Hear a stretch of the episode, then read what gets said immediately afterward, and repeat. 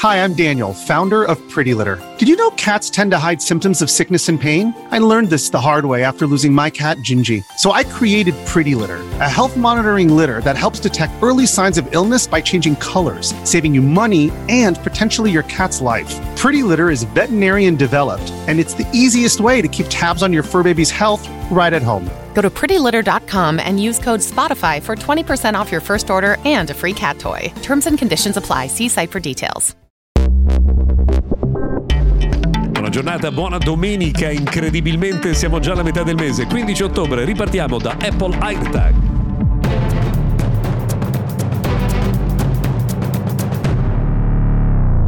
Buona domenica a voi, dunque oggi 15 ottobre, probabilmente uno degli ultimi giorni d'estate, approfittiamone per scattare foto al tramonto con i nostri eh, smartphone. Allora, noi oggi cominciamo il nostro notiziario quotidiano dedicato al mondo tech eh, raccontandovi di Apple AirTag, perché il prossimo 29 ottobre comincerà una class action nei confronti di Apple eh, concentrata sui problemi eh, del localizzatore, che di sé è un oggetto molto molto carino, molto utile tra l'altro, non so, per tenere sotto controllo la bicicletta, la borsetta, le chiavi di casa, eh, che però in alcuni casi viene usato in modo fraudolento, no? per seguire le persone senza che lo sappiano. Ora, Google e Apple stanno lavorando a stretto contatto per rendere facile l'identificazione di un tracker. In particolare, se avete un telefono Android e qualcuno vi mette un AirTag vicino, magari avete quello di un parente che si muove con voi,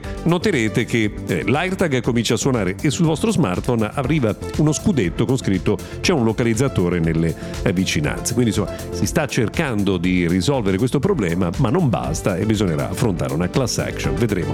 Un vero peccato perché un oggetto utilissimo viene usato in modo assolutamente distorto. Si torna a parlare di Nintendo Switch 2, i rumors stanno ormai moltiplicandosi e ne è arrivato uno proprio nel corso di questo weekend, secondo cui la data a cui dovremmo guardare è marzo 2024. In passato erano arrivati alcuni leak che dicevano che sarebbe arrivata la nuova Nintendo il 24 settembre del 2024. Invece pare che possa essere anticipata a marzo esattamente alla scadenza del settimo anno dal lancio della eh, prima Nintendo Switch. Ci saranno due versioni, una con il lettore di card, quindi per usare i giochi su supporto esterno, l'altra invece al 100% digitale. Eh, il prezzo dovrebbe essere 400 dollari per la versione fully digital, 450 per quella con il lettore di carte, ma purtroppo c'è un, una notizia negativa perché per contenere i costi Nintendo avrebbe deciso di abbandonare i display OLED per usare solo display LED. Però insomma è un'anticipazione che non è una conferma e quindi aspettiamo la presentazione ufficiale. Però i rumors oggi ci dicono questo.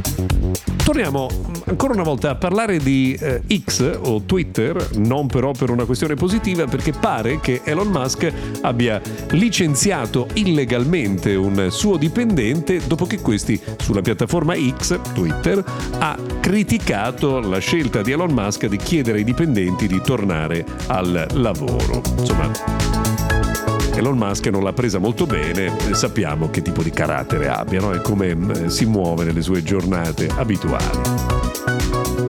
This episode is brought to you by Shopify. Forget the frustration of picking commerce platforms when you switch your business to Shopify, the global commerce platform that supercharges your selling wherever you sell. With Shopify, you'll harness the same intuitive features, trusted apps, and powerful analytics used by the world's leading brands. Sign up today for your $1 per month trial period at shopify.com slash tech, all lowercase. That's shopify.com slash tech. Una curiosità che arriva negli Stati Uniti, pare che stia crescendo il trend dei locali che impediscono agli Instagrammers e ai TikTokers di eh, girare video all'interno eh, dei propri spazi. Eh, prima ha cominciato un locale di Brooklyn, nei pressi di New York, che ha chiesto di scattare fotografie e girare video solo ed esclusivamente al proprio tavolo e solo per il tempo necessario alla consumazione. Tutto questo perché arrivavano i TikTokers TikTokers in un locale molto carino, addirittura con tre piede, cavalletti, fari e si fermavano ore e ore a fare le loro produzioni.